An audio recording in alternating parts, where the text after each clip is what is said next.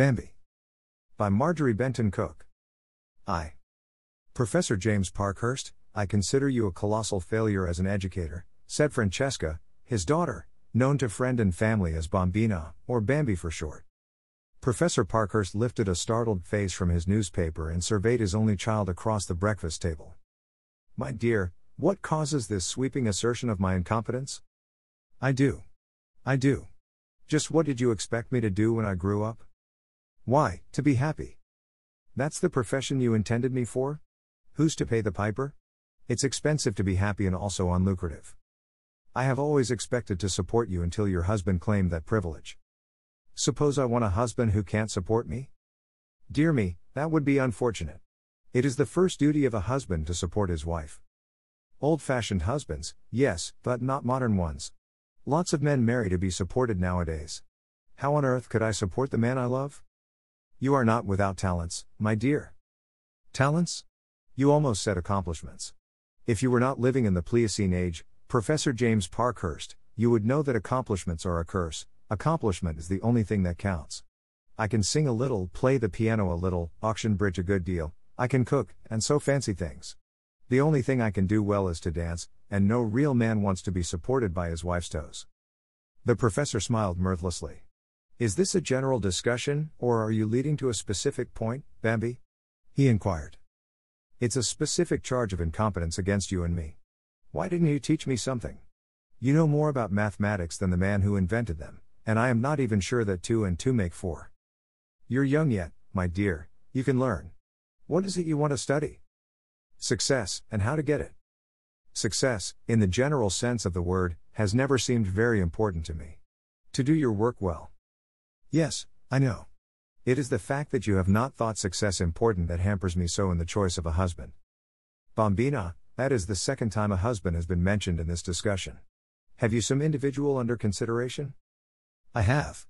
I have practically decided on him. You don't tell me. Do I know the young man? Oh, yes, Jarvis Jocelyn. He has proposed to you? Oh, no. He doesn't know anything about it. I have just decided on him. But, my dear, he is penniless.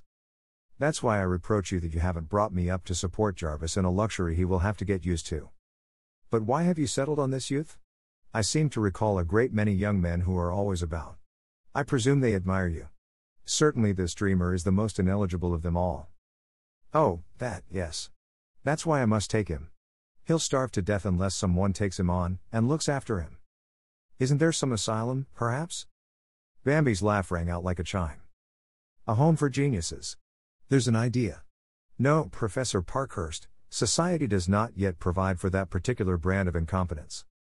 It seems as if you were going rather far in your quixotism to marry him. Again the girl laughed.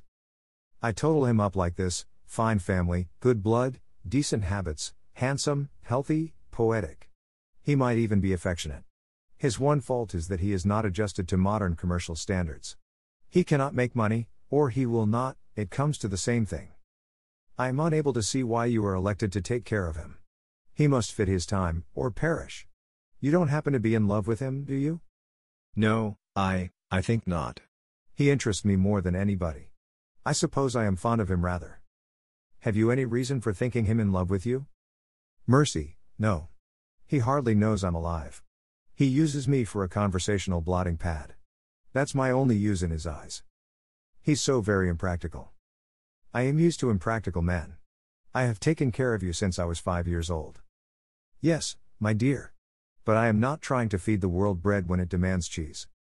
No, you are distinctly practical.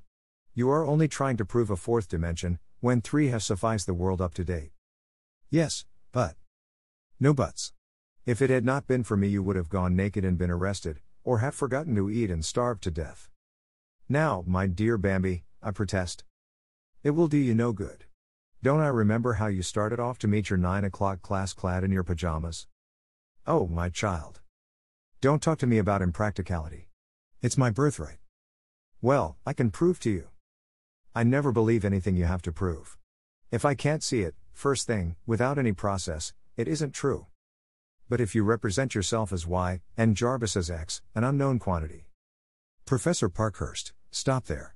There's nothing so unreliable as figures, and everybody but a mathematician knows that. Figures lie right to your face. Bambina, if you could coin your conversation, Professor Parkhurst began. I am sorry to find you unreasonable about Jarvis, Professor. He gazed at her, in his absent minded, startled way. He had never understood her since she was first put into his hands, aged six months, a fluffy bundle of motherless babyhood. She never ceased to startle him. She was an enigma beyond any puzzle in mathematics he had ever brought his mind to bear upon. How old are you, Bambina? Shame on you, and you a mathematician. If James is 45, and Bambina is two thirds of half his age, how old is Bambi? I'm 19. His startled gaze deepened. Oh, you cannot be. He objected. There you are. I told you figures lie. It says so in the family Bible, but maybe I'm only two. 19 years old. Dearie me. You see, I'm quite old enough to know my own mind. Have you a 9 o'clock class this morning? I have. Well, hasten, professor, or you'll get a tardy mark.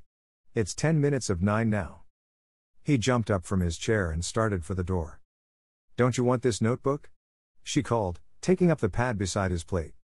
Yes, oh, yes, those are my notes. Where have I laid my glasses?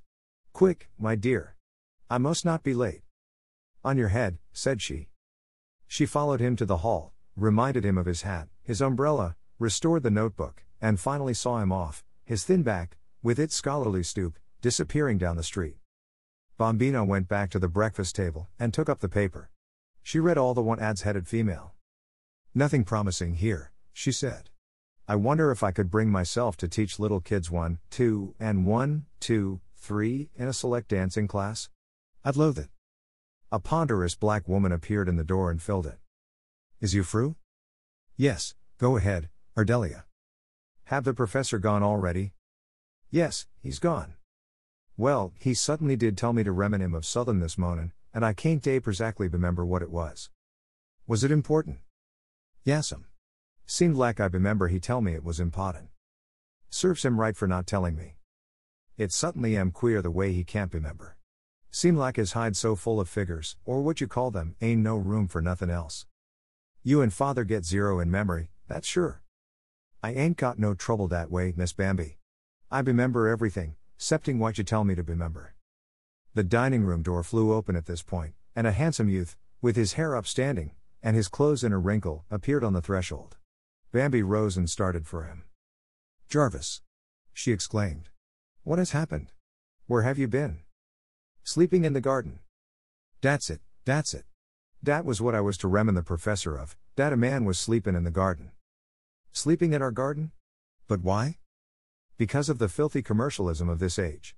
Here I am, at the climax of my big play, a revolutionary play, I tell you, teeming with new and vital ideas, for a people on the downslide, and a landlady, a puny, insignificant aunt of a female, interrupts me to demand money, and when I assure her, most politely, that I have none, she puts me out, actually puts me out. Bambi choked back a laugh. Why didn't you come here? I did. Your father refused to see me, he was working at his crazy figures. I burst in and demanded you, but he couldn't remember where you had gone. What a pity. Well, I told him I would wait in the garden. If necessary, I would sleep there. Yasm, Yasm, that's when he called me in, to tell me to in him. That will do, Ardelia. Yasm, said the handmaiden, and withdrew. Now, go on. I was full of my big act, so I walked and walked for hours. Then I lay down in the summer house, and I must have gone to sleep. Go up and take a bath, and come down to some breakfast. I will send Ardelia to get some of father's things for you if you need them. All right, but don't delay with breakfast. If I don't get this act down, I may lose it. That fiend, in female guise, held my paper. Go on. Get ready. He plunged out, and Bambi went to send Ardelia to him, while she cooked his eggs and fried his bacon. As she worked, she smiled, out of sheer amusement. In due course of time, he appeared, freshened up, and with renewed eagerness to be at work. He scarcely noticed Bambina as she served his breakfast. He ate as if he were starved. I suppose the landlady held your clothes. I don't know. I didn't ask. It was unimportant. How much do you owe her? He looked at her in surprise. I have no idea. Have you any money at all? Certainly not. I'd have given it to her if I had, so she wouldn't interrupt me. What are you going to do? Oh, I don't know. I can't think about it now. I am full of this big idea. It's a dramatization of the brotherhood of man, of a sublime, socialistic world. Has it occurred to you, ever, Jarvis, that the world isn't ready for the brotherhood of man yet? It's just out of the tent stage, where war is the whole duty of man. But it must be ready, he urged, seriously, for I am here with my message. She smiled at him as one would at a conceited child. Poor old Jarvis, straight out of Elysian fields. Were you thinking of sleeping in the summer house permanently? Oh, it doesn't matter, only the play matters. Give me some paper, Bambi, and let me get to work. She rose and went to stand before him. Would you mind looking at me? He turned his eyes on her. Not just your eyes, Jarvis. Look at me with your mind. What's the matter with you? He asked, slightly irritated. Do you like my looks? I've never noticed them. That's what I'm asking you to do. Look me over. He stared at her. Yes, you're pretty, you're very pretty. Some people might call you beautiful. Don't overdo it, Jarvis. Have you ever noticed my disposition? No, yes. Well, I know you're patient, and you must be good natured. I am. I am also healthy and cheerful. I don't doubt it. Where is the paper? She put her hands on his shoulders and shook him gently. Jarvis, I want you to give me your full attention for five minutes. What ails you today, Bambi? The only thing I lack is a useful education, so that I am not sure I can make a very big living just at first, unless I dance on the stage. What are you driving at? Would you have any special objection to marrying me, Jarvis? Marrying you? Are you crazy? Obviously. Have you? Certainly I won't marry you. I am too busy. You disappoint me, Bambi, you do, indeed. I always thought you were such a sensible girl. Father can help out a little, at first, but I may as well tell you, he doesn't approve of you as a son in law. I don't approve of him, impractical dreamer. Where is that paper? You've got to be taken care of until you get an awful tumble. Then you will wake up and do big things, but in the meantime you must eat. You talk nonsense, and you're interrupting me. If I don't get at that scene, will you marry me? I can't take care of you if you don't, because the neighbors will talk. I won't marry you. I don't love you. No more do I love you. That's got nothing to do with it. Here's one of father's empty notebooks. Say yes, and you can have it. His eyes fairly glistened as they fell on the book. For heaven's sake, don't torture me. Give me the book and have it your own way, whatever it is you want. She laughed, gave him the book, and he was at the table instantly, sweeping back the dishes with a ruthless hand. No, no, into the study you go, while I make a descent on your landlady, rescue your clothes, and get the license and the minister, my liege lord. She settled him at his desk, where he was immediately lost to his surroundings. Bambi slipped out noiselessly, dressed for the street, humming a little song, and presently departed. Meanwhile, his first recitations being over, the professor returned for two hours' research in his study, to find Jarvis ensconced there, oblivious to the outside world. Go away, go away. He shouted to Professor Parkhurst. I'll trouble you to get out of my study, said the professor. You'll get your filthy money in due time, my good woman, so go away.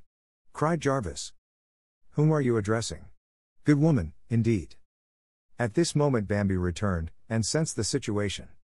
Oh, I didn't expect you back, Father Professor. This is Jarvis. You see, he's come.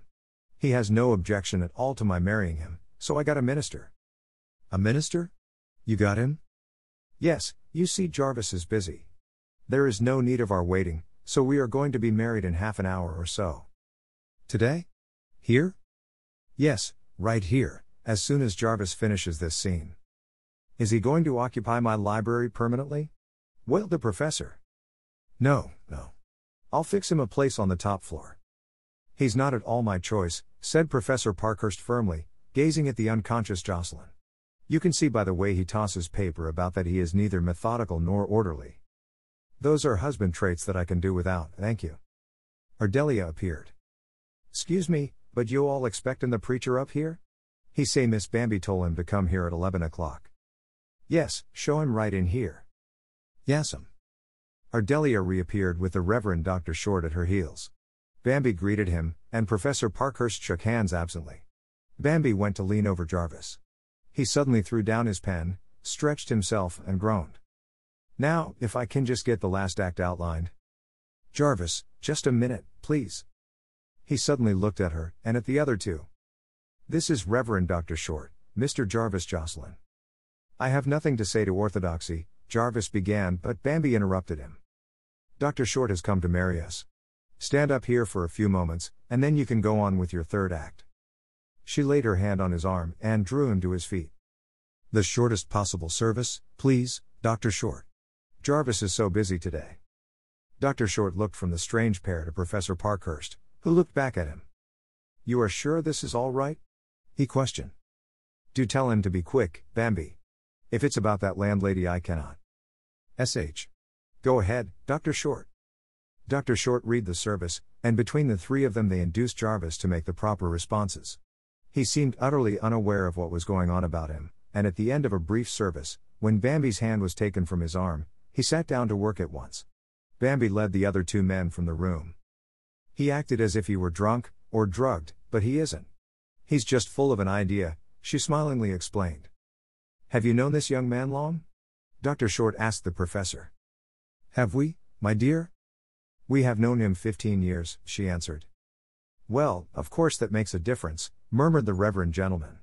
I wish you every happiness, Mrs. Jocelyn, he added, and took his departure. How soon can you get him out of my study? asked the professor, looking at his watch. I have only one hour left before lunch. Felicitate me, professor, felicitate me on my marriage. I hope you will be happy, my dear, but I doubt it. His lack of consideration in taking my study. Bambina looked at him and began to laugh. Peel followed peal of laughter until tears stood in her eyes. I'll go rescue the study, Herr Professor. Oh, this is too rich. Bernard Shaw ought to know about me, she laughed, as she tripped upstairs. So it was that Bambina acquired a husband. Dash. 2. Two days later, Jarvis, shaved, properly dressed, and apparently sane, appeared on the piazza, where Bambi and the professor were at lunch. He hesitated on the threshold until they both turned toward him. Good morning, he ventured. Good morning, Jarvis, said Bambi gaily. Morning, tersely, from the head of the house. Might I ask how long I have been sojourning on the top floor of this house, and how I got there? Do you mean to say you don't know? Haven't an idea. I have a faint recollection of a big disturbance, and then peace, heavenly peace, with black coffee every once in a while, and big ideas flowing like Niagara. Bambina's eyes shone at him, but her father looked troubled. You know what the big disturbance was, don't you? He asked. It seems to me I wanted paper, that somebody was taking my things away. You'd better tell him, Francesca, he doesn't remember, so I don't think it can be legal. Jarvis looked from one to the other. What's all this? I don't seem to get you. Bambi's laugh bubbled over. You get me, all right. For goodness sake, talk sense. You came here, three days ago, in a trance, and announced that you had been bounced from the boarding house, and that you needed paper to blot up the big ideas, the Niagara ideas. Did I? So I took you in, redeemed your clothes for you. It was you who planted me upstairs in that heavenly quiet place, and brought black coffee. She nodded. God bless you for it. I did something else, too. Did you? What? I married you. He looked at her, dazed, and then at the professor. What's the joke? He asked. There is no joke, said the professor sternly. She did it. I tried to stop her, but she never listens to me. Do you mean, Bambi? He began. I mean, you told me to go ahead, so I got a license and a minister and married you. But where was I when you did it? You were there, I thought, but it didn't seem to take. Can't you remember anything at all about it, Jarvis? Not a thing. Word of honor. How long have we been married? Three days. You couldn't come out of the play, so I dragged you upstairs, fed you at stated periods, and let you alone. He looked at her as if for the first time. Why, Bambi, he said, you are a wonderful person. I have known it all along, she replied, sweetly. But why, in God's name, did you do it? That's what I say, interpolated the professor. Oh, it just came to me when I saw you needed looking after. Don't you believe it? She intended to do it all along, said her father grimly. I tried to dissuade her. I told her you were a dreamer, penniless, and always would be, but she wouldn't listen to my practical talk. I seem to get a pretty definite idea of your opinion of me, sir. Why didn't you wake me up, so I could prevent this catastrophe? I supposed you were awake. I didn't know you worked in a cataleptic fit. Catastrophe. Echoed Bambina. Certainly. Why don't you look at it in a practical way, as your father says? I never had any money. I probably never will. I hate the stuff. It's the curse of the age. I know all that. You will be wanting food and clothes, no doubt, and you will expect me to provide them. Oh, never. You don't think I would take such an advantage of you, Jarvis, as to marry you when you were in a work fit and then expect you to support me? The professor shook his head in despair, and arose. It's beyond me, all this modern madness. I wash my hands of the whole affair. That's right, Professor Parkhurst. I married him, you know, you didn't. Well, keep him out of my study, he warned. Then he gathered up his scattered belongings, and turned his absent gaze on Bambi. What is it I want? Oh, yes. Call Ardelia. Bambi rang, and Ardelia answered the summons. Ardelia, did I ask you to remind me of anything this morning? She scratched her head in deep thought. No, sa, not as I recollect. It was yesterday you told me to remin you, and I done forgot what it was. Ardelia, you are not entirely reliable, he remarked, as he passed her. No, sa. I ain't just what you call, she muttered, following him out. Bambi brought up the rear, chuckling over this daily controversy, which never failed to amuse her. When the front door slammed, she came back to where Jarvis sat, his untouched luncheon before him. He watched her closely as she flashed into the room, like some swift, vivid bird perching opposite him. I spoiled your luncheon, she laughed. Bambi, why did you do this thing? Good heavens, I don't know.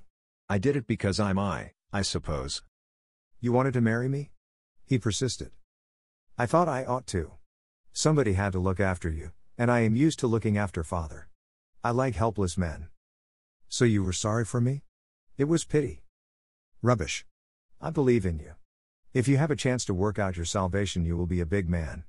If you are hectored to death, you will kill yourself, or compromise, and that will be the end of you. You see that, you understand. He pushed back his chair and came to her.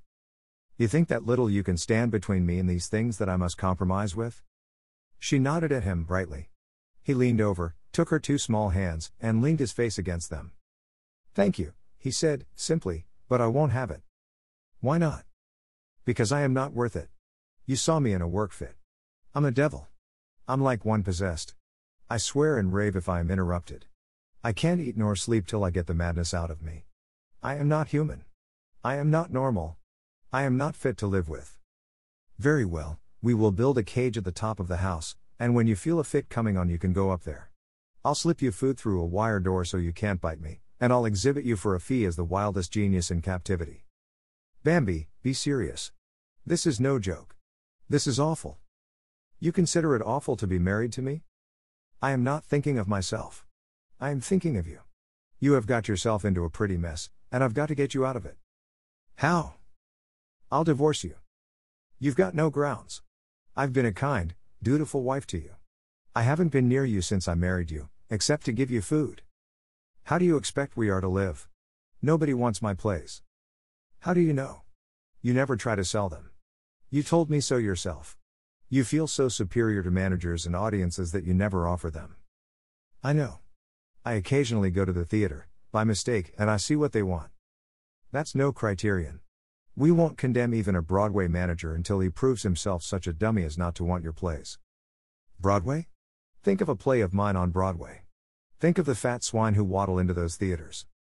My dear, there are men of brains writing for the theater today who do not scorn those swine. Men of brains? Who, who, I ask you? Bernard Shaw. Showman, trickster. Very. Well, maybe. Pinero? Pinero knows his trade, he admitted. Galsworthy, Brieux. Galsworthy is a pamphleteer. Brieux is no artist. He is a surgeon. They have nothing to say to Broadway. Broadway swallows the pills they offer because of their names, but they might just as well give them the sugar drip they want, for all the good it does. Well, they'd get heard, anyhow. What's the use of writing a play if it isn't acted? Of course, we'll sell your plays. But if we don't, where will you be? Oh, I'll be all right. I mean to support myself, anyhow, and you, too, if the plays don't go. He laughed. You are an amusing mite. Queer, I never noticed you before. You'll like me, if you continue to be aware of me. I'm nice, she laughed up at him, and he smiled back. How do you intend to make this fortune, may I ask? I haven't decided yet. Of course, I can dance. If worst came to worst, I can make a big salary dancing. Dancing? He exploded. Yes, didn't you ever hear of it? With the feet, you know, and the body, and the eyes, and the arms. So. She twirled about him in a circle, like a gay little figurine. He watched her, fascinated. You can dance, can't you? I can. At times I am quite inspired. Now, if you and the professor will be sensible, and let me go to New York and take a job, I could support us all in luxury. You could write and he could figure.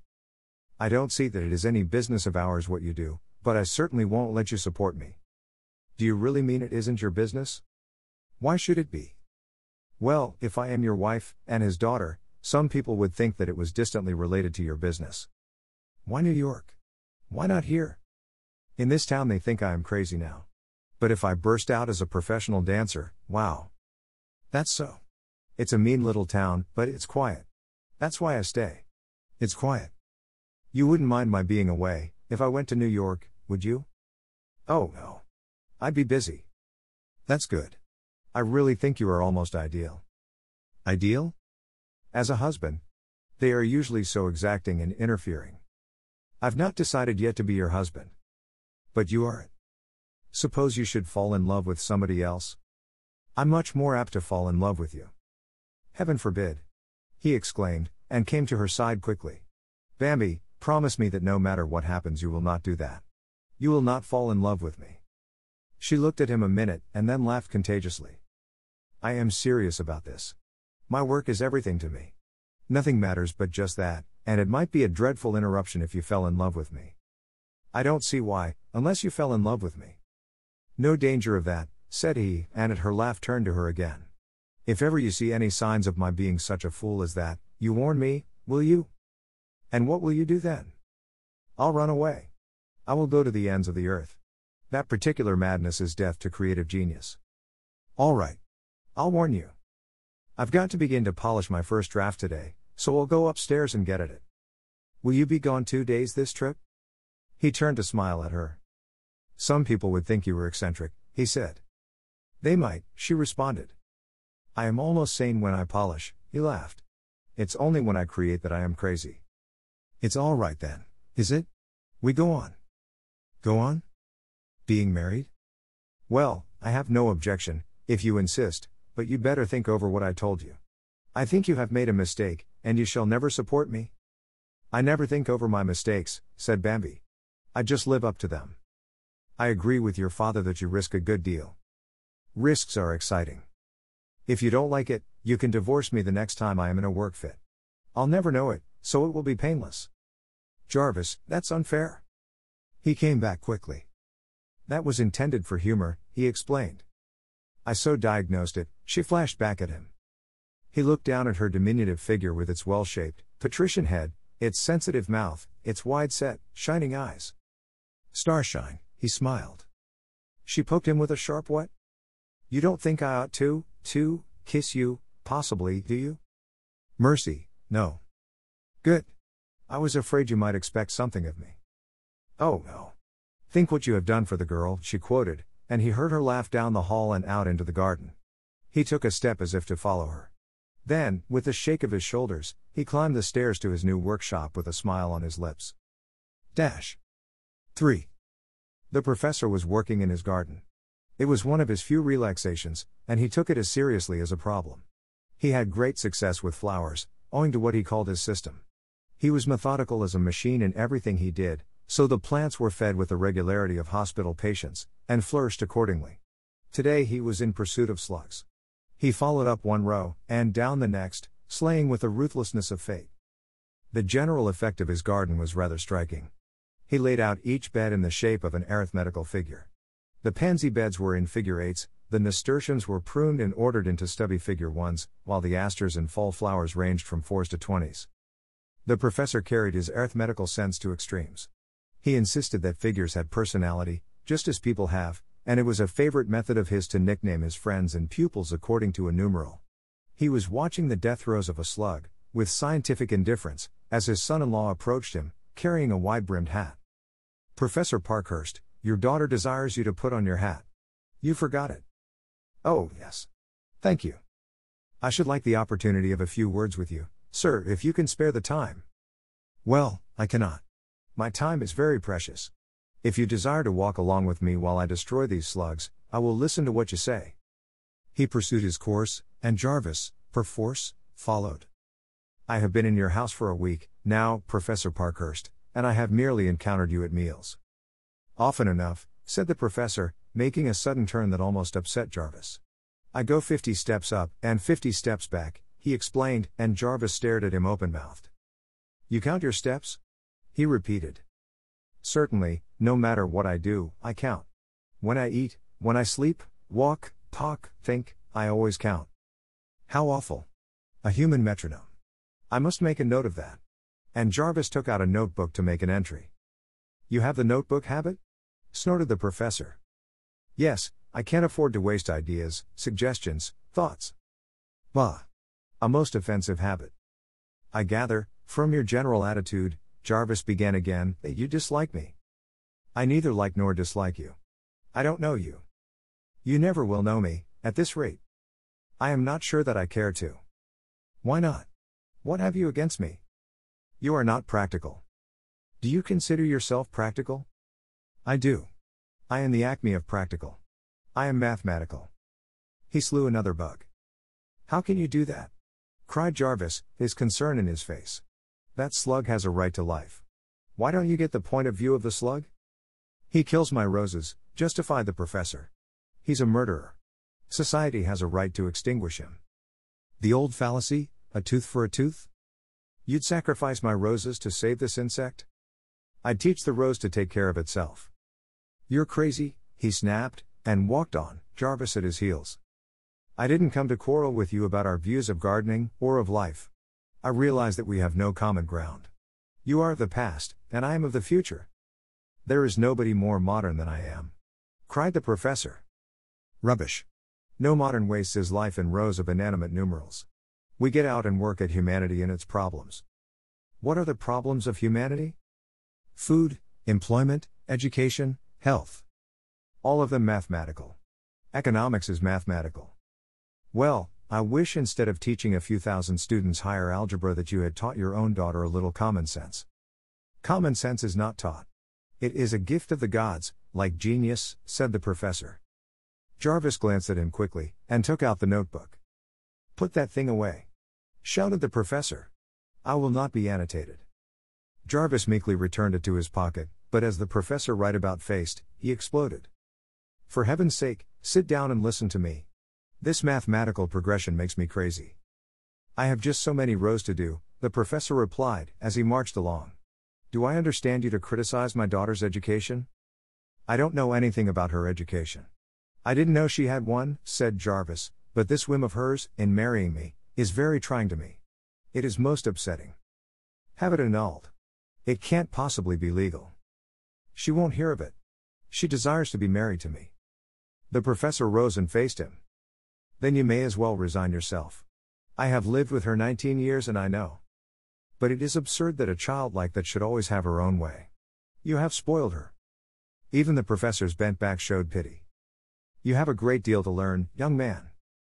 Can't you persuade her to divorce me? I cannot. I tried to persuade her to do that before she married you. I suppose you think I ought to make a living for her. At the risk of being called a back number, I do. Just when I'm beginning to count. Count? Count what? Count as a creative artist. Just what is it you do, Jocelyn? I try to express the philosophy of modernism through the medium of the drama. Who buys it? Nobody. How are you beginning to count, then? Oh, not in the marketplace. In my own soul. 49, 50, said the professor. Turn here. In your own soul, you say? He glanced at the youth beside him. Bambi has sold her birthright for a mess of pottage, he muttered. That's just the question. Whose duty is it to provide the pottage? Maybe you think it's mine? Why shouldn't science support art? Humphrey. Why not let Bambi support you? She says she wants to. I am willing she should support herself, but not me. So the only question is will I support you? Exactly. With Bambi off your hands, you will have no other responsibility, and you could not do a bigger thing for the world than to help me to instruct and inspire it. Aristophanes! exclaimed the professor. You are unique. You are number 23. Why 23? Because that is neither much nor little. Your daughter thinks my plays will sell, but I tell you frankly, I doubt it. How can you instruct and inspire if nobody listens? They must listen in the end, else why am I here? The professor relinquished his chase, to stare again. You are at least sincere in your belief in yourself. 23. I'd like to hear some of these great ideas of yours. Very well. I am going to read a play to your daughter this evening. If you care to come, you may listen. Then you will see that it would pay you to stake me for a couple of years. I'll come and listen. If you decide to undertake me, I insist that you shall not continue this scornful avoidance of me. If we three are to live together, we must live in harmony, which is necessary to my work. Whose favor is this, yours or mine? Favor? Good heavens. You don't think it is a favor to give me food and a roof for two years, do you? I thought it was an opportunity for you. The professor, not easily moved to mirth, did an imitation of laughter, holding both his sides. Jarvis turned his charming, boyish smile upon him, and walked up the path to the house. Strange what things amused Bambi and her parent. That night, after dinner, Bambi arranged the electric reading light in the screened porch, drew a big chair beside it, placed the professor's favorite chaise lounge nearby, and got him into it. Then she went in search of her performer. She looked all over the house for him, to finally discover him on the top floor in hiding. Come on. I've got everything all ready, even the professor. I am terrified, Jarvis admitted. Suppose you should not understand what I have written? Suppose you thought it was all rubbish? If I think so, I will say so. Isn't that the idea? You are trying it on the dog to see if it goes? If you think it is rubbish, don't say anything. How silly. If you are spending your time on trash, you ought to know it and get over it and begin to write sense. I feel like one of the professor's slugs, he muttered. Better try us on the simplest one. Well, I will read you success. She ran downstairs, and he followed, to the piazza. There was no sign of the professor. Ardelia, called Bambi, where is the professor? I don't know, ma'am. I seen him headed for the garden. Professor Parkhurst, come in here. Bambi called. We are to hear Jarvis's play. Oh, that is it. I couldn't remember why I was placed in that chair, and Ardelia couldn't remember. So it occurred to me that I had forgotten my trowel, he said. He put the trowel, absent mindedly, in the tea basket, and took the seat arranged for Jarvis. Here, you sit in your regular seat, Bambi objected, hauling him up. That isn't wise, my dear. I am sure to go to sleep. We'll see that you don't, she laughed. I've never heard a play read aloud that I can remember, said the professor. You will probably be very irritating, then. Don't interrupt me. If you fumble things, or make a noise, I'll stop. That knowledge helps some, retorted the professor, with a twinkle. If I can't stand it, I'll whistle. Be quiet, said his daughter. Go ahead, Jarvis. What is this play supposed to be about? Professor Parkhurst inquired. The title is Success. It is about a woman who sold herself for success and paid with her soul. Is it a comedy? Good lord, no. I don't try to make people laugh.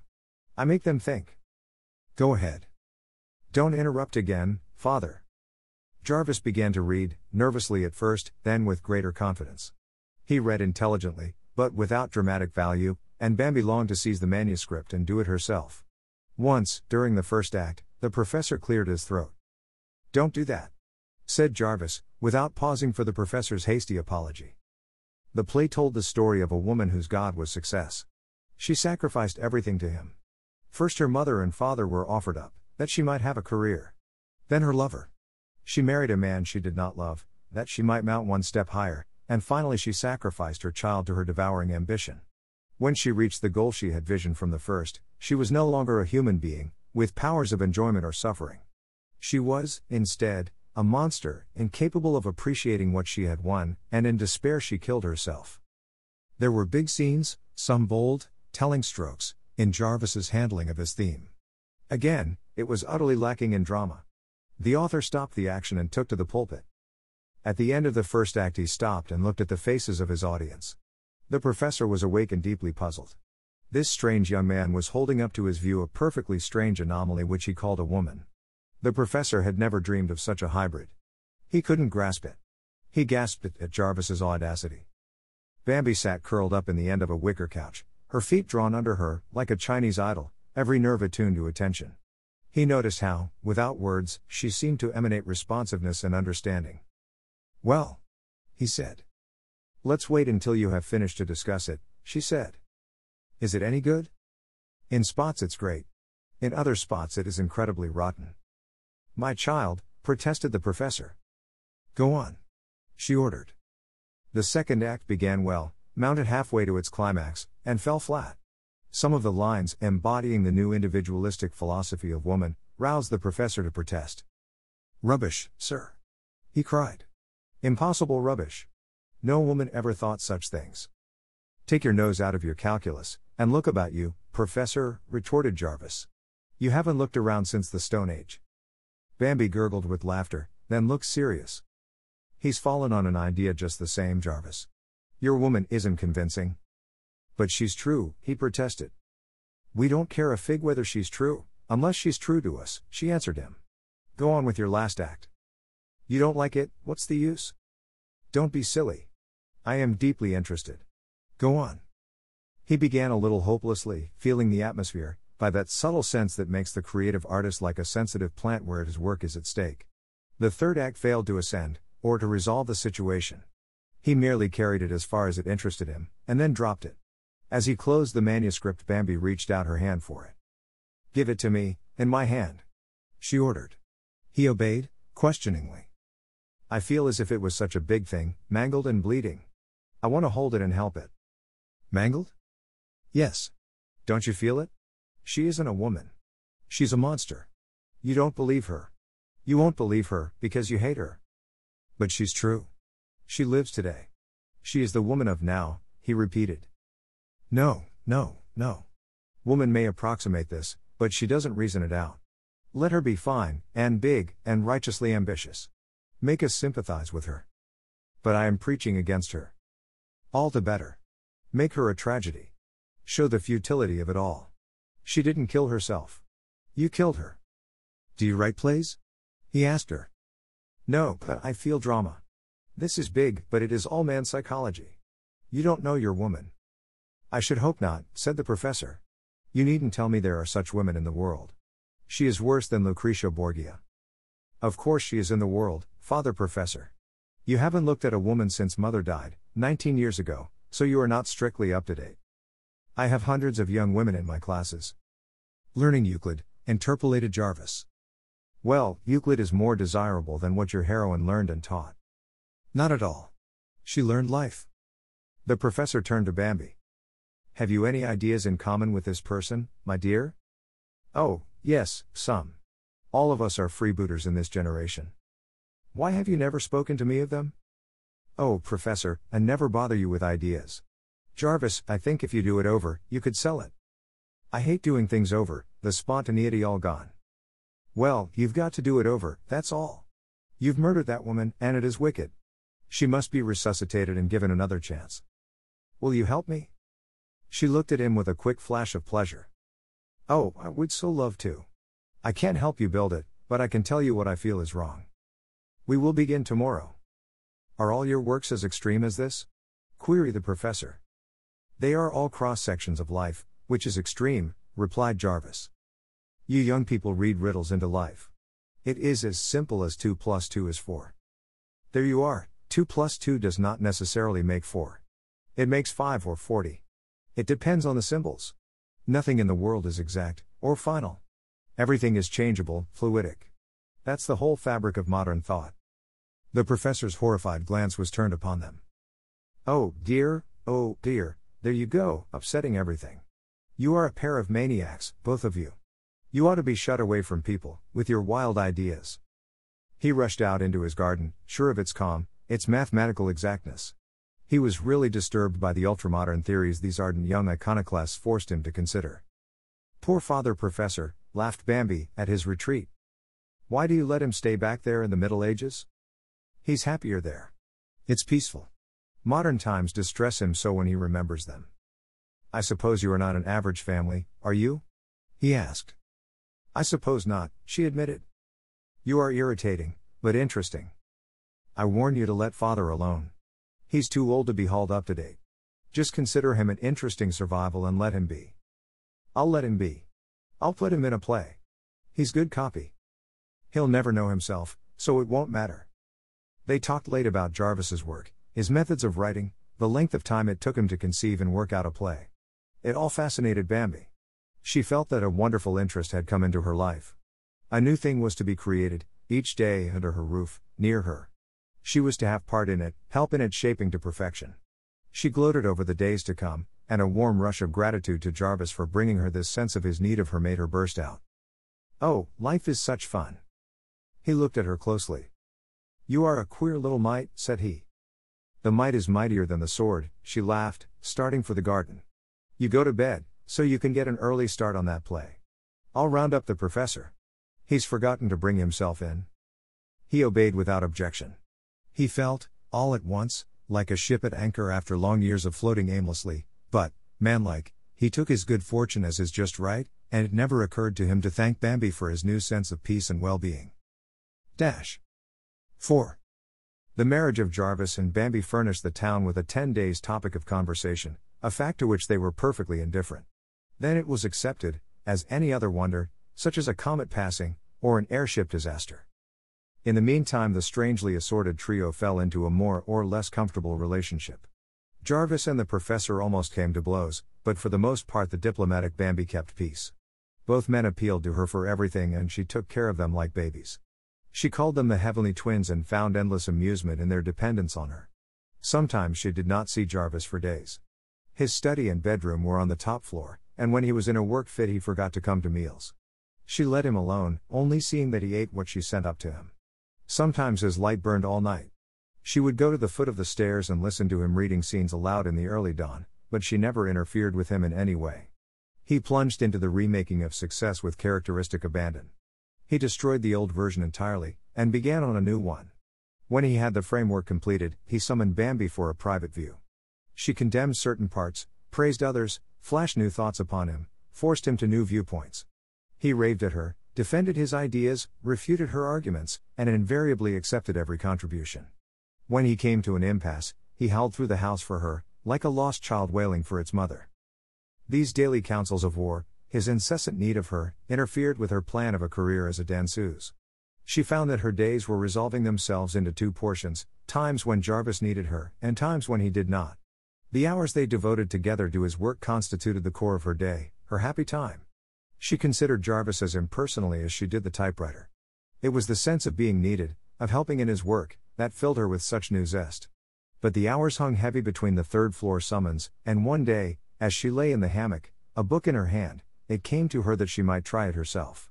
She might put down her thoughts, her dreams, her ambitions, and make a story of them. Thought and action were one with Bambi. In five minutes' time, she had pencil and paper, and had set forth on her new adventure. For the next few days, she was so absorbed in her experiment that she almost neglected the heavenly twins. The professor commented on her abstraction, and Ardelia complained that everybody in Dis Hia house is crazy, all of them studyin' and writin'. Yo can't even sing a hallelujah, but somebody is a shoutin', sh. Only Jarvis failed to note any change. It was too much to expect that the great Jocelyn could concentrate on any but his own mental attitudes. Like most facile people, Bambi was bored with her masterpiece at the end of a week, and abandoned it without a sigh. She decided that literature was not to be enriched by her. In fact, she never gave a thought to her firstborn child until a month after its birth, when a New York magazine fell into her hands offering a prize of $500 for a short story. She took out her manuscript and read it over with a sense of surprise. She marched off to a stenographer, had it typed, and sent it to the contest, using a pen name as a signature, and then she promptly forgot about it. Six weeks more of hard labor brought success almost to completion. Bambi was absorbed in the play. It was undoubtedly much better, her hopes were high that it would get a production. If only Jarvis could get to New York with it and show it to the managers, but that meant money, and they had none. Her busy brain spent hours scheming, but no light came. Then out of the blue fell a shining bolt.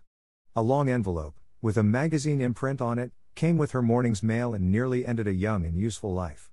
The editor begged to inform her that the committee of judges had awarded her the short story prize, that her tale would be published in the forthcoming issue, and she would please find check enclosed. Had she any other manuscript that they might see? Would she honor them with a visit the next time she came to New York? They would like to talk over a series of stories similar to the prize winner. Bambi fluttered the joy bringing letter above her head and circled the breakfast room in a whirl of happiness.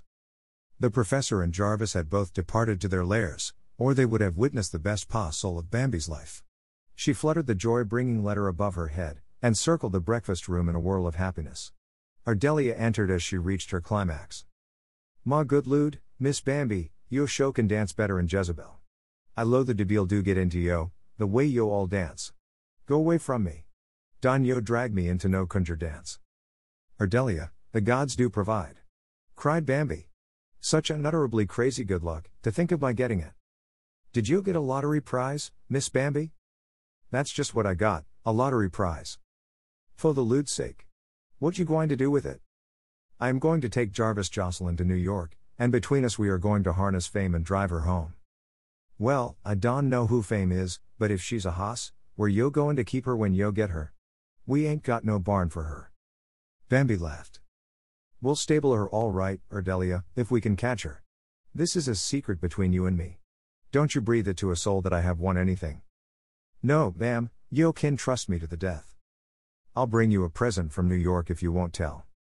She rushed off to her own room, to look over her clothes and plan.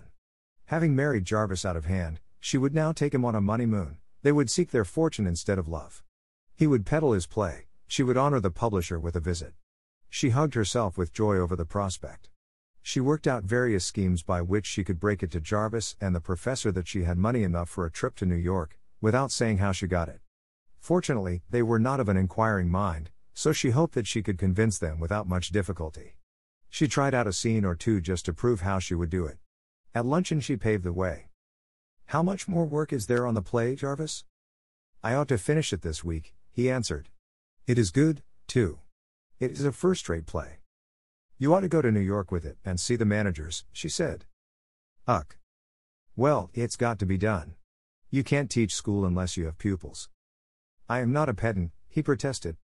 You're a reformer, and you've got to get something to reform. The work itself satisfies me. It doesn't satisfy me. You have got to produce and learn before you will grow. You're a wise body for such a small package. That's the way wisdom comes. Perhaps, oh Sibyl, you will read the future and tell me how I am to finance a trip to New York. Oh, the money will be provided, airily. Yes, I suppose it will. It always is when actual need demands it, but how? Never mind how. Just rest in the assurance that it will. He looked at her, smiling. Do you know I sometimes suspect that fate had a hand in bringing us together? We are so alike. We are so alike we're different, she amended, laughing. She waited until next day to explode her bomb. I think if you finish up the play this week, Jarvis, we can have it typed early next week, and get off to New York on Friday or Saturday. He stared at her. On foot? He inquired. Oh, no. I find I have the money. You find you have it. You had that much and didn't know it? He exploded so loudly that the professor came to, and paid attention. I am careless about these things, Bambi murmured. What's all this? queried the professor. What I can't see is that if you had money enough to pay up my board bill, why you married me, continued Jarvis. Just one of my whims. I am so whimsical, retorted Bambi. Would you mind telling me? begged the professor. She's got money enough to take us to New York, repeated Jarvis. Thank you. I don't wish to go to that terrible place. Of all the distressing, improbable places, New York is the worst, replied Professor Parkhurst. Be calm, Professor. I was not planning to take you, soothed his daughter. But what is to be done with me? He inquired, anxiously. You are to be left the one sole duty of Ardelia, to be overfed and pampered until you aren't fit to live with. But you can't go off alone with Jarvis. Why not? I am married to him. Yes, I suppose you are, but you seem so unmarried, he objected. We will have to practice up a few married poses, Jarvis. You must not act so interested in me. Father says we don't act married. I am not in the least interested in you, Jarvis defended himself, valiantly. There, father, Could anything be more husband like? Where did you get the money, Jarvis? The professor asked. I didn't get it. She got it. Why, my dear, protested her father, where did you get any money? I have turned lady burglar. What? Cheer up. It's butter and eggs money. Butter and eggs money? Repeated Jarvis. Certainly. The downtrodden farmer's wife always gives up her butter and eggs money to save the family fortunes, or build a new barn. What are you talking about? interrupted the professor. I don't know why the fact that I have a little money saved up should start a riot in this family. I have to go to New York on business, and as Jarvis has to go to see managers about success, I merely propose that we go together. What business have you in New York, my dear? My own, Professor Darling. Excuse me, he hastened to add. Certainly, she replied, blithely. I hate New York, said Jarvis. How long do you suppose we will have to stay? I adore New York, and we will stay as long as the money holds out. Would you mind stating, in round figures, how much you have? The professor remarked. I would. I detest figures, round or oblong. I have enough. I hope you won't get there, and then call on me for a supply, as you usually do, my dear. I am a little short this spring. You two have no confidence in me. If you will just put your trust in Bambi, I'll mend the fortunes of this family so you will never be able to find the patch. The two men laughed in spite of themselves, and the matter was dropped, but Bambi herself took the manuscript of success to the stenographer, with strict orders as to a time limit. She led Jarvis, protesting, to a tailor's, to order a suit of clothes. She restocked him in collars, shirts, and ties. In fact, she handled the situation like a diplomat, buying the railroad tickets with a thrill of anticipation. Jarvis made no protest at all, until the night before they were to start. He came to her and offered her a little black notebook. What is this? I want you to put down every cent we spend. This is a loan, you understand. It's a gift from the gods. Go offer libations. I don't want your old debit and credit book. He laid his hand on her shoulder and looked into her shining eyes. Good little fairy, he said, I want to put some gold dust in the pot, too. Wait until we get to the end of the rainbow. Just keep a record for me. My mind is such a sieve, he said, offering the spurned black book. All right. Give me the Black Maria. I will ride your figures in it. That was a pun. You ought to be spanked. Oh, Orvis, isn't it fun? She cried to him. Is it? I feel that turning salesman and approaching a manager is like marching to the block. Poor old dreamer. Suppose you stay home and let me peddle the play. Not much. I will shoulder my own pack. I feel like a crusader myself. I'd rather be me than anybody on earth. The most extraordinary thing about you is your rapture, he commented, seriously. She ran away, singing then long and folk to go on pilgrimages. The next day they set forth on their journey. Bambi left lists all over the house as reminders for the professor. Ardelia had orders enough to maneuver an army. The professor went to the station with them, and absent mindedly kissed Jarvis goodbye, which infuriated his victim and nearly sent Bambi into hysterics. As the train pulled out, she leaned from the window and called, Go home, now, professor. And with a mechanical jerk, he turned and started off in the direction indicated. I never leave him with any comfort, she admitted to Jarvis. He is so apt to mislay himself. He always makes me think of a mechanical toy, ever since he told me that he always counted whatever he did. I am sure that you wind him up, like a watch, every night. Poor old dear. Funny I should have chosen him for a father, isn't it? I think your choice of relations is distinctly queer. My Queer Relations. That's a good title. Everybody would understand it at once. Thank heaven, I haven't any, queer or otherwise. Didn't you ever have any? No. Just growed? He nodded. I remember a funny old man you lived with, when I first knew you. Wasn't he a relative? No, he found me someplace. What's the difference? Do you care? No, I'm glad. I am sure I couldn't abide in laws. Over the luncheon table, he suddenly looked at her, as if for the first time. He noticed that all the eyes in the crowded diner were upon her. What's the matter? She asked, intercepting his glance. Do people always stare at you? He inquired. She swept the car with an indifferent glance. I don't know. I never noticed. It's queer for us to be going off like this, he said, in a startled tone. It seems perfectly natural to me. Are you embarrassed? She asked, suddenly aware of a new quality in him. No, certainly not, he defended himself. It was five o'clock when they drew into Grand Central Station, a time when the whole duty of man seems to be to get out of New York and into the suburbs. An army of ants ran through the great blue vaulted rotunda, streaming into the narrow tunnels, where the steel horses were puffing and steaming. The sense of rushing waters was upon Jarvis. He halted, stunned and helpless. Isn't it great? All the tribes of Shem, Ham, and Japhet, cried Bambi, at his elbow. She piloted him through, big, powerful, bewildered Jarvis. Many a hurrying suburbanite slowed up enough to look after them the tall, blond giant, and a little girl with shining eyes. Where are we going? Jarvis asked, with childlike confidence that she would know. Gramercy Park. We'll put up at a club. We'll act rich and take a taxi. She ordered the driver to go down the avenue slowly, and as he jolted around the crowded corner of 42nd Street, onto the smooth asphalt, Bambi leaned forward eagerly. Good evening, Mrs. New York, and all you people out there. We're here, Jarvis and I. Good evening, home of the books, she nodded to the library. Good evening, Mrs. New York, and all you people there. We're here, Jarvis and I. She turned and caught his rare smile. You're happy, aren't you? He remarked. Perfectly. I feel as if I were breathing electricity. Don't you like all these people? No, I feel that there are too many of them. There should be half as many, and better done. Until we learn not to breed like rabbits, we will never accomplish a creditable race. Such good looking rabbits, though, Jarvis. Yes. Sleek and empty headed. All hopping uptown, to nibble something, she chuckled. Life is such foolishness, he said, in disgust. Oh no. Life is such ecstasy, she threw back at him, as the cab drew up to the clubhouse door. Dash. V. Bambi was out of bed and at her window the next morning early.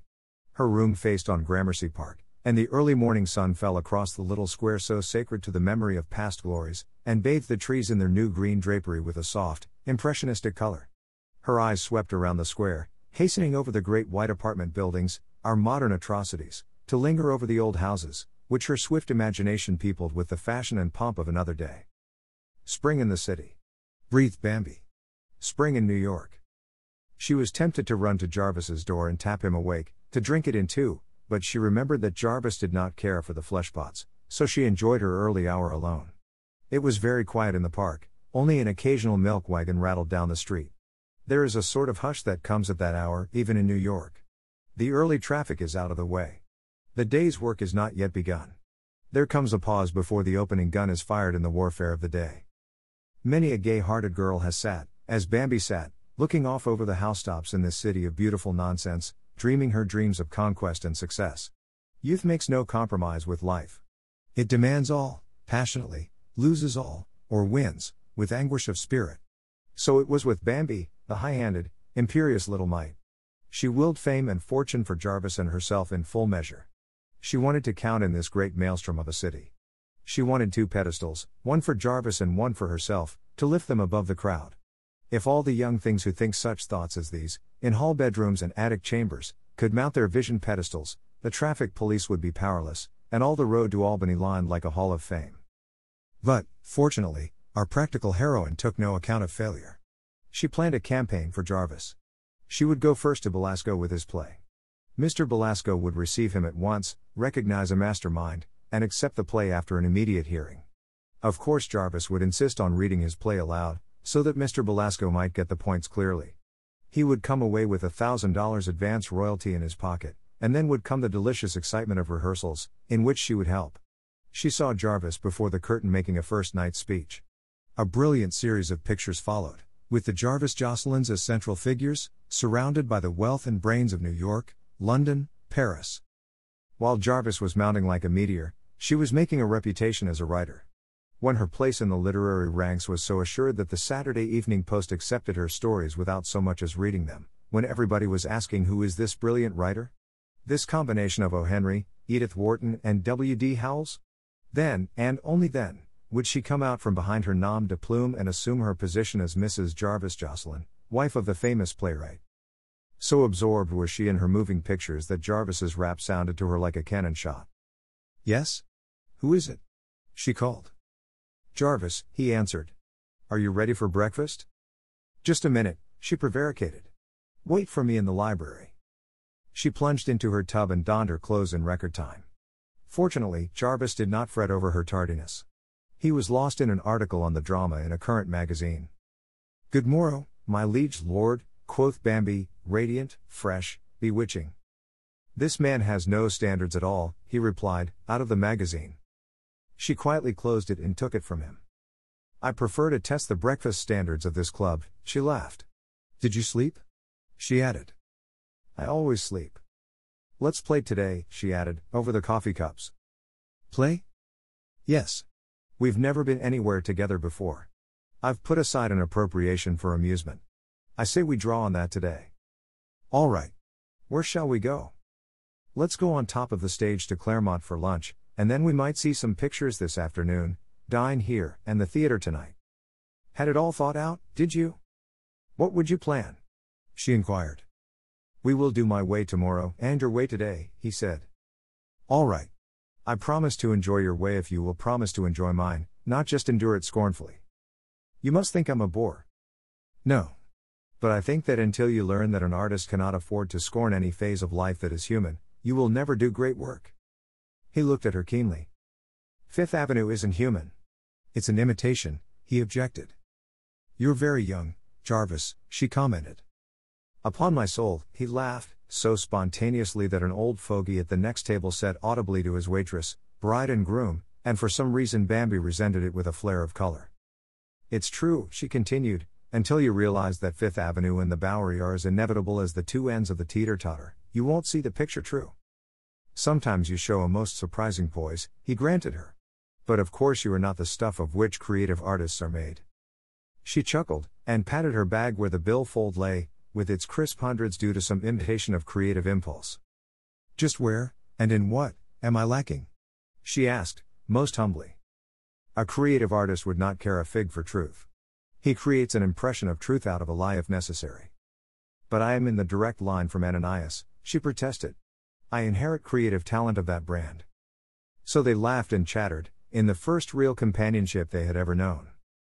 True to the plan, they ascended the stage at 18th Street, Bambi in a flutter of happiness. As the panorama of that most fascinating highway unrolled before them, she constantly touched this and that and the other object with the wand of her vivid imagination. Jarvis watched her with amused astonishment, for the first time really thoroughly aware of her. Again, he noticed that wherever she was, she was a lodestone for all eyes.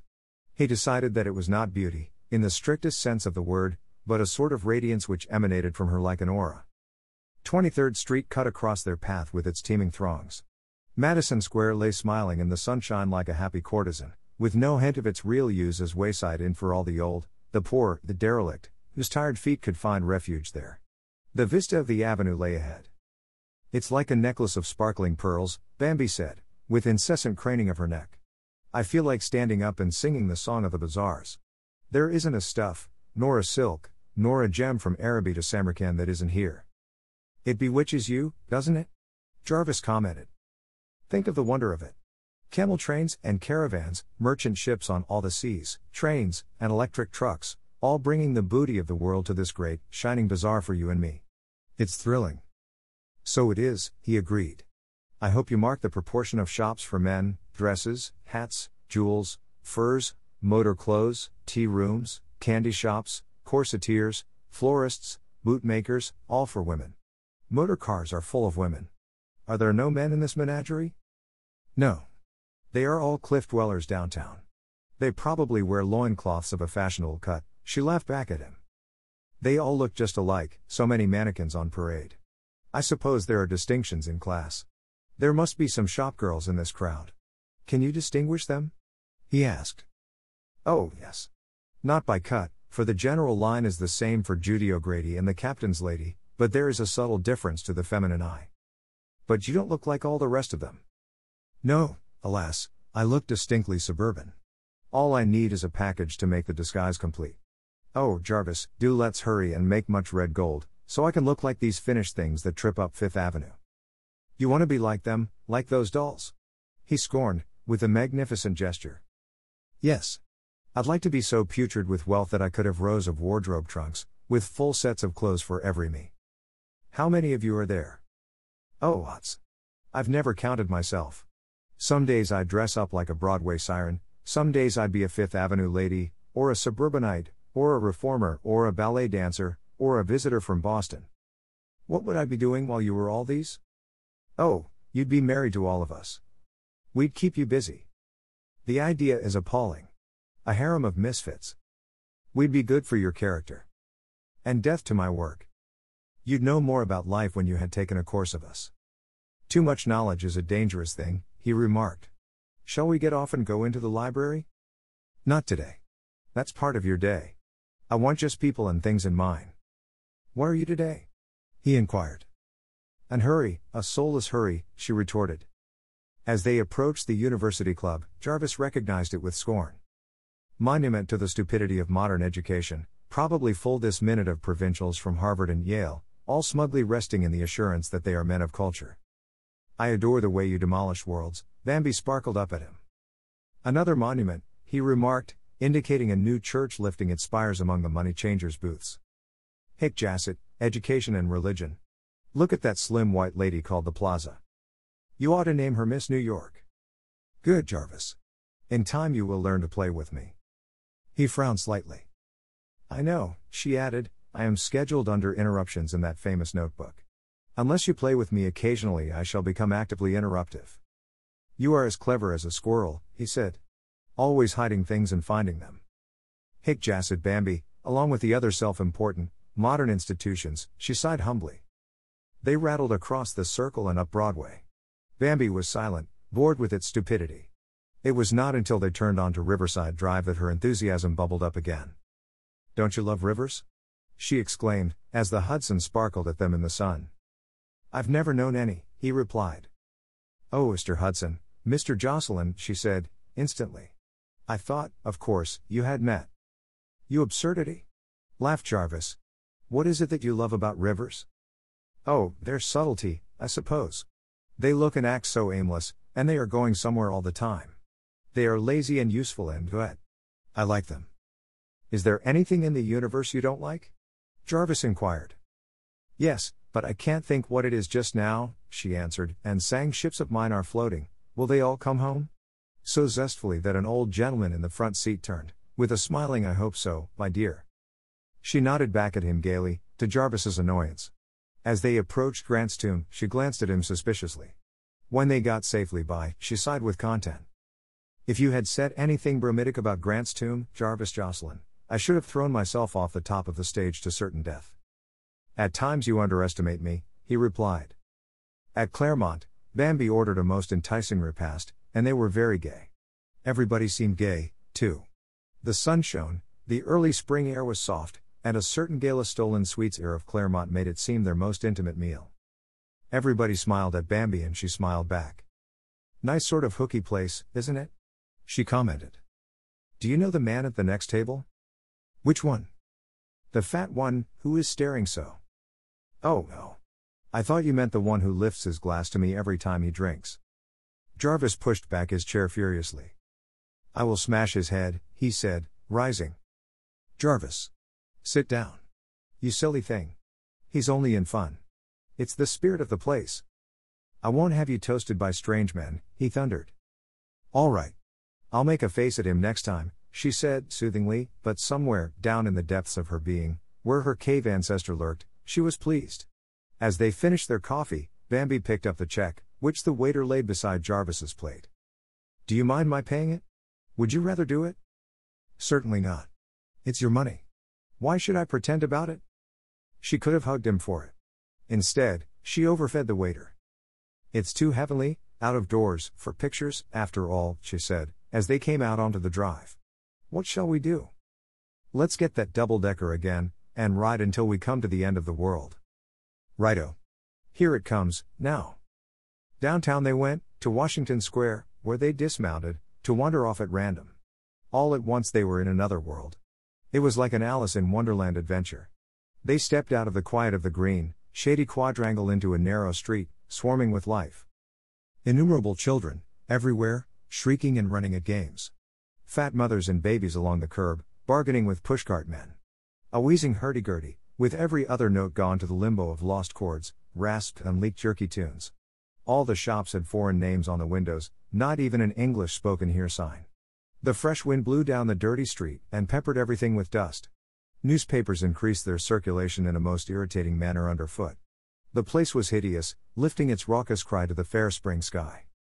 Jarvis looked at Bambi, silenced, for once. Her face registered a loud protest. Well? He challenged her. Oh, I hate ugliness so. It's like pain. Is it very weak of me to hate ugliness? She begged. It's very natural, and no doubt weak. I wouldn't mind the thought of poverty so much, not hunger, nor thirst, nor cold, but dirt and hideousness, they are too terrible. This is life in the raw. You like it dressed for Fifth Avenue better, he taunted. Do you prefer this? Infinitely. She looked about again, with a sense of having missed his point. Because it's fight, hand to throat fight? Yes. You can teach these people. They don't know anything. They are dumb beasts. You can give them tongue. It's too late to teach your upper end. A woman passed close, with a baby, covered with great sores. Bambi caught at Jarvis's sleeve and tottered a step. I feel a little sick, she faltered. He caught her hand through his arm, and hurried her quickly back the way they had come. As they mounted the stage, he looked at her white face. We will have to expurgate life for you, Miss Mite. No, no. I want it all. I must get hardened. Back at the club, she hurried into her hot bath, with a vague hope of washing off all traces of that awful street. But their talk at dinner was desultory and rather serious. Jarvis talked for the most part, elaborating schemes of social reform and the handling of our immigrant brothers. They started off to the theater, with no definite plan. Bambi's spirits rose to the lights of Broadway, like a trout to a silver shiner. There is a hectic joyousness on Broadway, a personification of the eat, drink, and be merry, for tomorrow we die spirit which warms you, like champagne, or chills you, like the icy hand of despair, according to your mood. Bambi skipped along beside Jarvis, twittering gaily. People are happy, aren't they? Surface veneer. Jarvis, you old bogey man, hiding in the dark, to jump out and say boo. That's my work, booing frauds. Let's go in here, he added. Damaged goods, Bambi read on the theater poster. Do you know anything about it? I've read it. It is not amusing, he added.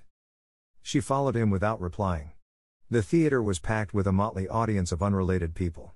Professors and their wives, reformers, writers, mothers with adolescent sons, mothers with young daughters, what, in Broadway parlance, is called a highbrow audience, a striking group of people gathered together to mark a daring experiment of our audacious times, a surgical clinic on a social sore, up to this moment hidden, neglected, whispered about.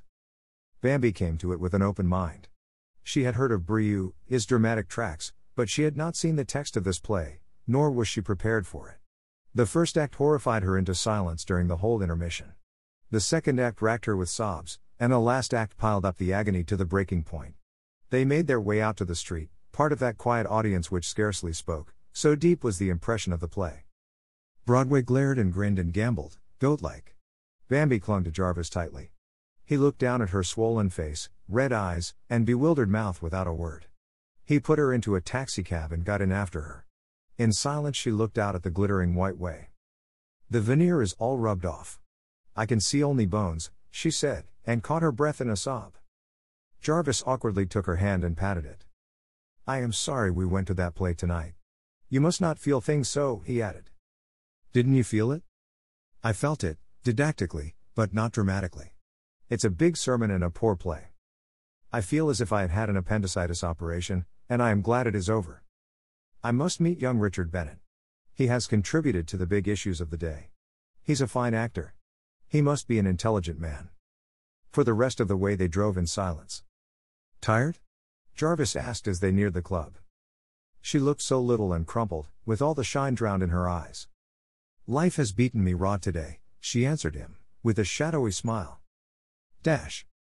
Vi. Bambi announced the next morning that she had to have an entire day in which to get over damaged goods.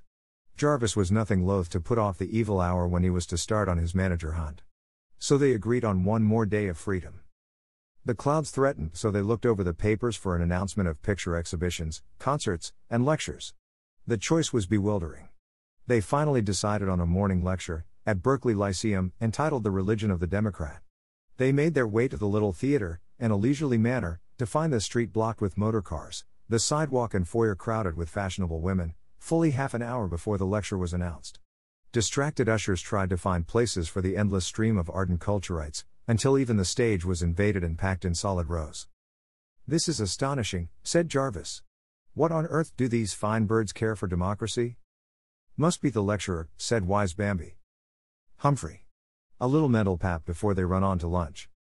The cackle and babble ceased suddenly as the chairman and lecturer appeared. After a few announcements, the leading man was introduced. Bambi was right. It was the man. You felt personality in the slow way he swept the audience with his eyes, in the charming, friendly smile, and the humor of his face. The women fairly purred. Jarvis grunted impatiently, and Bambi felt a sense of guilt for her ready response to this man, who had not yet spoken. Then he began, in a good, resonant voice, to hook this lecture to the one of the week before. Oh, the course, Bambi whispered. Jarvis nodded. He wished he was well out of it. He hated the woman idle kind of lecturer. Then a stray phrase caught his wandering attention, and he began to listen. The man had the gift of tongues. That was evident. This was his last conscious comment. It seemed but a few minutes later that he turned to Bambi, as the lecturer sat down. She sat forward in her chair, with that absorbed responsiveness he had marked in her before. He touched her before she realized that it was time to go. That was big, wasn't it? She said. It was. He is somebody. He gave them real meat instead of pap. And they liked it, Bambi said, reaching for her furs, her bag, and her umbrella, strewn under the seat in her trance. That fellow is all right. He makes you feel that there are fine, big things to be done in the world, and that you must be about it, not tomorrow, but today, Jarvis said, as they pushed their way out. I wonder what these women are doing about it? Bambi speculated. Talking. Goo. She scoffed at him. They strolled, with the strollers, on the avenue.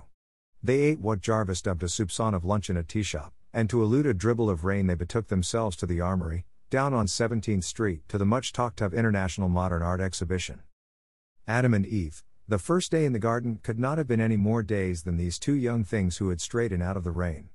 No sated sensibilities here, prodded by the constant shocks of metropolitan latest thing, but fresh, Enthusiastic interest was their priceless possession. They wandered aimlessly through several rooms, until they emerged into the cubist and futurist sections and stood rooted to the floor with surprise and horror. What are these? Bambi demanded. Damaged goods, Jarvis laughed, with a rare attempt at a joke. Are they serious? Tragic, I should say. He looked about with an expression of amusement, but Bambi felt actual, physical nausea at the sight of the vivid blue and orange and purple. It's wicked she said, between closed teeth. Let's sit down and try to get the idea, said Jarvis. There isn't any idea. Oh, yes, there must be. The directors would never get together an acre of these atrocities unless there was some excuse. It's low and degenerate. It's a school of hideousness. Come away. You go sit in another room if you like. I'm going to give these fellows a fair chance. Maybe they've got hold of something new. There is nothing new about that awful woman with a decayed face. She has been dead for weeks. Just put your emotions away, Bambi, and train your mind on this thing. Here is a whole school of men, working in a new medium, along new ideas. They can't all be crazy, you know. You like it? Of course I don't like it, but it interests me. I haven't read or heard anything about it, so it is a shock. You shall not make for yourselves false images, she said, shaking her head. Maybe these maniacs are trying to break up the conventions of painting and sculpture. They want more freedom. They are anarchists, vandals. Possibly, but if they are necessary to the development of a bigger art expression, they ought to work in secret and exhibit in the dark.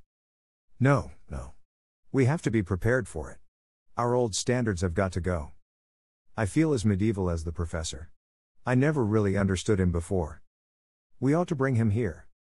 I think it would kill him, Bambi answered. They spent a couple of hours, and then went back to the club. For some reason, the cubists had stirred Jarvis deeply. He divined something new and sincere, where Bambi felt only pose and degeneracy. When you think of that awful street and damaged goods, and that exhibit of horrors, all in two days, I don't wonder I feel like an old, old woman, she said. Suppose we stay in tonight? There is some kind of special meeting announced here, to discuss the drama. We might go in for a little while. All right. But early to bed, for tomorrow we set out on our careers. You haven't told me what yours is, yet, he objected. Mine is a secret. The dining room of the club was entirely full when they went down, and the hum of talk and laughter roused Bambi's tired sensibilities. It's quite jolly, she said. Some of the people look interesting, don't they? I talked to that little man, over there, with the red necktie, while I was waiting for you, and he has ideas. Lovely woman with him. They chatted personalities for a while. Seems ages since we left home, doesn't it? Yes. Big mental experiences obliterate time. The professor has forgotten to write, of course. He has probably forgotten us. Oh no. I feel that I am getting rather well acquainted with you, he nodded and smiled. How do you like me, now that you have met me? She teased. You are an interesting specimen oversensitized. Jarvis. She protested. I sound like a cubist picture. After dinner, they drifted with the crowd into the art gallery, where they talked to several people who introduced themselves. It was very friendly and social. The lecturer they had heard in the morning was there. Jarvis went to speak to him and brought him back to Bambi. She found him jolly and responsive. She even dared to twit him about his feminine audience. People seated themselves in groups, and finally a chairman made some remarks about the modern drama and invited a discussion. A dramatic critic made cynical comment on the so called uplift plays, which roused Jarvis to indignation. To Bambi's surprise, he was on his feet instantly, and a torrent of words was spilled upon the dramatic critic. He held the attention closely, in an impassioned plea for thoughtful drama, not necessarily didactic, but the serious handling of vital problems in comedy, if necessary, or even in farce.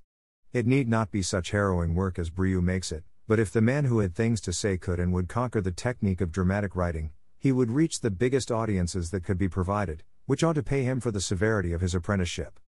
Bambi thrilled with pride in him, his handsome face, his passionate idealism, and his eloquence. He sat down, amid much applause, and Bambi knew he had made his place among these clever people. He took some part in the discussion that followed, and when they went upstairs, she marked the flush of excitement and the alive look of his face. I was proud of you, Jarvis, she said, as they stopped at her door. Nonsense. The man I talked against was a duffer, but this has been a great day, he said. This place stimulates you every minute. Tomorrow we move on Broadway, Captain Jocelyn. Get your forces in order to advance. Very good, General. Good night, sir. Good night. As she closed her door, she skipped across the room. She knew the first gun had been fired when Jarvis rose to speak. If she was to act as commander in the making of his career, she was glad she had a personality to work with.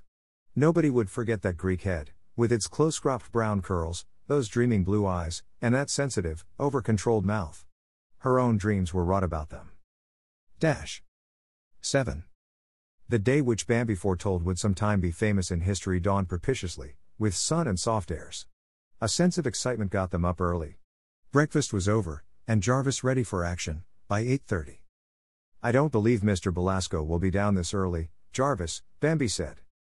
Well, he is a busy man. He'll probably get an early start. I want to be on the ground when he arrives, anyhow. If he should want me to read the play this morning, we should need time. She made no more objections. She straightened his tie, and brushed his coat, with shining eyes, full of excitement. Just think. In five hours we may know. He took up his hat and his manuscript. Yes, he answered confidently. Shall we lunch here? Yes, and do hurry back, Jarvis. At the door he remembered her. Where are you going? Do you want to come? No. I have something to attend to myself. Good luck. She held out her hand to him. He held it a second, looking at it as if it was a specimen of something hitherto unknown. I am not forgetting that you are giving me this chance, he said, and left abruptly. Bambi leapt about the rooms in a series of joy leaps that would have shamed Mordkin, before she began the serious business of the day. Jarvis had carefully looked up the exact location of the Belasco Theater. He decided to walk uptown, in order to arrange his thoughts, and to make up his mind just how much and what he would say to Mr. Belasco. The stir, the people, the noise, and the roar were unseen, unheard. He strolled along, towering above the crowd, a blond young Achilles, with many an admiring eye turned in his wake. None of the perquisites of success, so dear to Bambi's dreams, appealed to him. He saw himself, like John the Baptist, crying in the wilderness, which was the world, and all the people, and all the cities, were roused out of their lethargy and dull submission at his call, not to prayer, but to thought. It was a great mission he was upon, and even Broadway became consecrated ground. He walked far beyond the cross street of the theater in his absorption, so it was exactly half after nine when he arrived at the box office. I want to speak to Mr. Belasco, he said to the man there. Three flights up. Is there an elevator? Nah. He resented the man's grin, but he made no reply. He began to climb the long flights of dark stairs. Arrived at the top, the doors were all locked, so he was forced to descend again to the box office. There is nobody up there, he said. You didn't expect anybody to be there at this hour of the dawn, did you? What time does Mr. Belasco usually come? There is nothing usual about him. He is liable to land here any time between now and midnight, if he comes at all. He doesn't come every day, then? The man grinned. Say, you're new to this game, ain't you? Sometimes he don't show up for days. The steno can tell you whether he is coming today. The steno? Yes. The skirt that's in his office. When does she come? Oh, about 10 or 11. Thank you. Don't mention it. Jarvis made the ascent again. He stood about for nearly an hour before the office girl arrived. Those stairs is the limit, she gasped. You waiting for me? I am waiting for Mr. Belasco. Oh. Appointment? No. Got a letter to him? No. What do you want to see him about? A job? No. About a play. She ushered him in, opened the windows, took off her hat, looked at herself in the mirror, while she patted her wonderful hair. She powdered her nose, fixed her neck ruffle, apparently oblivious of Jarvis. What time do you expect Mr. Belasco? Goodness only knows. Do you think he will come today? Far be it for me to say. But I wish to see him. Many a blonde has twirled his thumbs around here for weeks for the same reason. But I am only in New York for a little while. I should worry, said she, opening her typewriter desk. Give me your play. I'll see that it gets to him. I'd rather talk to him myself. Suit yourself. I suppose I can wait here. No charge for chairs, said the cheerful one. An hour passed, broken only by the click of the typewriter. Conventional overtures from the cheerful one being discouraged, she smashed the keys in sulky silence. From 11 to 12 things were considerably enlivened. Many sleek youths, of a type he had seen on Broadway, arrived. They saluted the cheerful one gaily as Sally and indulged in varying degrees of witty persiflage before the inevitable the governor in. Nope. Expect him today? I dunno. Billy here? Dunno. Thank you, little one. Sometimes they departed, sometimes they joined Jarvis's waiting party. Lovely ladies, and some not so lovely. Old and young, fat and thin, they climbed the many stairs and met their disappointment cheerfully. They usually fell upon Jack, or Billy, or Jim, of the waiters, who, in turn, fell upon Belle, or Susan, or Fay. What are you with? How's business? Were always the first questions, followed by shop talk, unintelligible to Jarvis. One youth said that he had been to this office ten successive mornings without getting an appointment. The others laughed, and one woman boasted that she had the record, for she had gone 28 times before she saw Frohman, the last engagement she sought. But he engaged me the 29th, she laughed. They impressed Jarvis as the lightest hearted set he had ever encountered. They laughed over everything and nothing. By one o'clock, Jarvis and the cheerful one were again in sole possession. Don't you ever eat? She asked him. Oh, is it lunch time? He inquired. Come out of the trance. She went through the entire performance before the mirror, in putting on her hat. Shall I bring you anything, dearie? She asked him, as she completed her toilette. I'm going, too, he said. I'll be back. He plunged down the stairs. When he reached the street, he thought of Bambi's face when he returned with the announcement of his futile morning. He went into a shop, telephoned the club that he had been detained and would not be back to lunch. Then he foraged for food and went back to his sitting on the top floor of the Belasco. Well, little stranger, said the cheerful one, on her return. His interest in the afternoon callers waned. At five o'clock he gave it up. He arranged with his new friend to call her up in the morning to see if she had any news from the front. Then he slowly turned his footsteps toward the club. He was irritated at the long delay, and for the first time aware that there might be more difficulty in seeing managers than he had anticipated. He had thought the condescension all on his part, but eight hours of airing his heels in the outer purlieus had altered his viewpoint a trifle. His main concern was Bambi's disappointment. She had sent him out with such high hopes, she would receive him back with his big chief feathers drooping. He was sorrier than he would admit to drown the shine in her eyes. He walked downtown to postpone the evil hour, but in the end it had to be faced.